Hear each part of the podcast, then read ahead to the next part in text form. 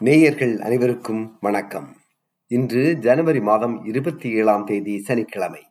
SBS Tamil ஒலிபரப்பு வழங்கும் இந்த வார முக்கிய செய்திகள். வாசிப்பவர் ரைசல் ஆஸ்திரேலிய தினம் நேற்று கொண்டாடப்பட்டது.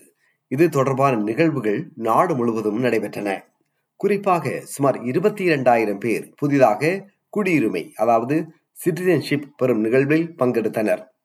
ஆஸ்திரேலியா டே குறித்த தமது சிறப்பு செய்தியில் கவர்னர் ஜெனரல் டேவிட் ஹேர்லி இப்படி குறிப்பிட்டார் Australia is still revealing itself to us. We oughtn't close off possibilities by declaring too early what we've already become. I've reflected on those words many, many times over the last five years. Australia is still revealing itself to us, and we are all part of its evolving story. இதே வேளையில் Australia டே தினத்தை மாற்ற வேண்டும் என்று வலியுறுத்தியும் ஜனவரி இருபத்தி ஆறு என்பது இன்வேஷன் டே சர்வைவல் டே என்றும் கூறி பூர்வீக குடிமக்களுக்கு ஆதரவான பேரணிகளும் ஆர்ப்பாட்டங்களும் பொதுக்கூட்டங்களும் நாட்டின் முக்கிய நகரங்கள் உள்ளிட்ட பல நகரங்களில் நடைபெற்றன. இந்த நிகழ்வுகளில் கலந்து கொண்ட பல்லாயிரக்கணக்கான மக்களில் ஒருவர் இப்படி குறிப்பிட்டார்.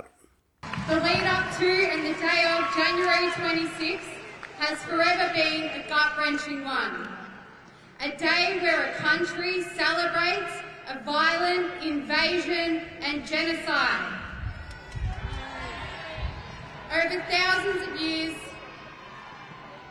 over the years, thousands have begun turning up to protest against everything that is celebrated on January 26.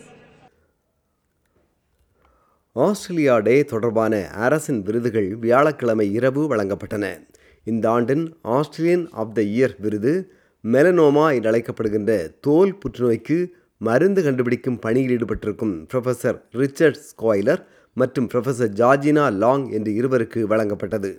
Professor ஸ்காய்லர் மூளை புற்றுநோயினால் உயிரிழக்கும் அபாயத்தை சந்திக்கும் நோயாளி எனும் தகவலும் வெளியாகி அதிர்ச்சியை ஏற்படுத்தியது.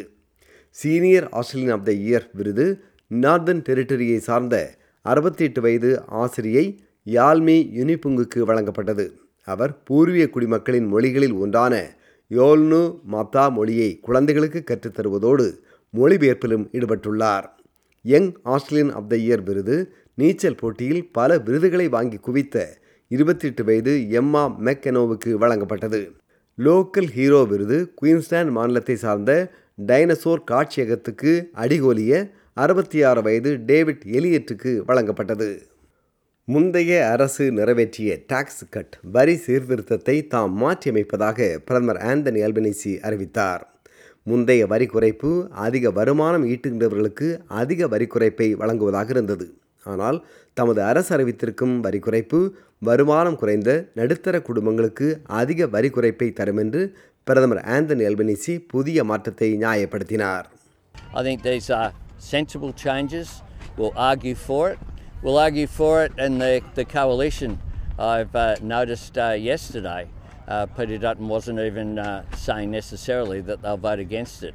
Uh, we'll wait and see. We'll, we'll wait for them to go through uh, their mechanisms as well. We'll talk with all of the crossbenchers.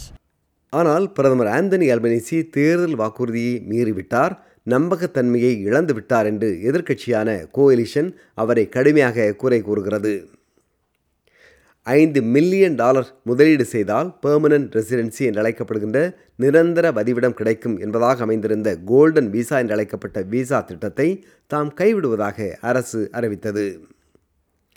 Queensland மாநிலத்தின் வடபகுதியில் புயல் கரையை கடந்தது.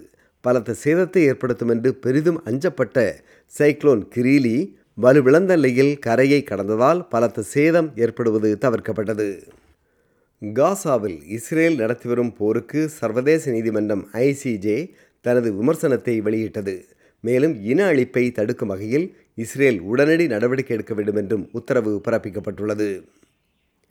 உக்ரைன் நாட்டை சார்ந்த அறுபத்தி ஐந்து போர் கைதிகள் உள்ளிட்ட எழுபத்தி நான்கு பேரை ஏற்றி வந்த ரஷ்ய போர் விமானத்தை உக்ரைன் சுட்டு வீழ்த்தியதாக ரஷ்யா குற்றம் சாட்டியுள்ளது. ஆனால் இது குறித்த எந்தவித ஆதாரங்களையும் ரஷ்யா வெளியிடவில்லை. இந்தியாவின் அயோத்தி நகரில் பாபர் மசூதி முன்பு இருந்த இடத்தில் புதிய ராமர் கோவில் திறந்து வைக்கப்பட்டது. இதை பிரதமர் நரேந்திர மோடி திறந்து வைத்தார். கோவில் திறப்பு மூலம் நாட்டில் செல்வாக்கு உயர்த்தி இந்த ஆண்டு நடைபெறப்போகும் நாடாளுமன்ற தேர்தலில் வெற்றி பெற ஆளும் கட்சியான பாரதிய ஜனதா கட்சி திட்டமிடுவதாக அரசியல் ஆய்வாளர்கள் கூறுகின்றனர். இந்த வார முக்கிய செய்திகள் இத்துடன் நிறைவு பெறுகின்றன.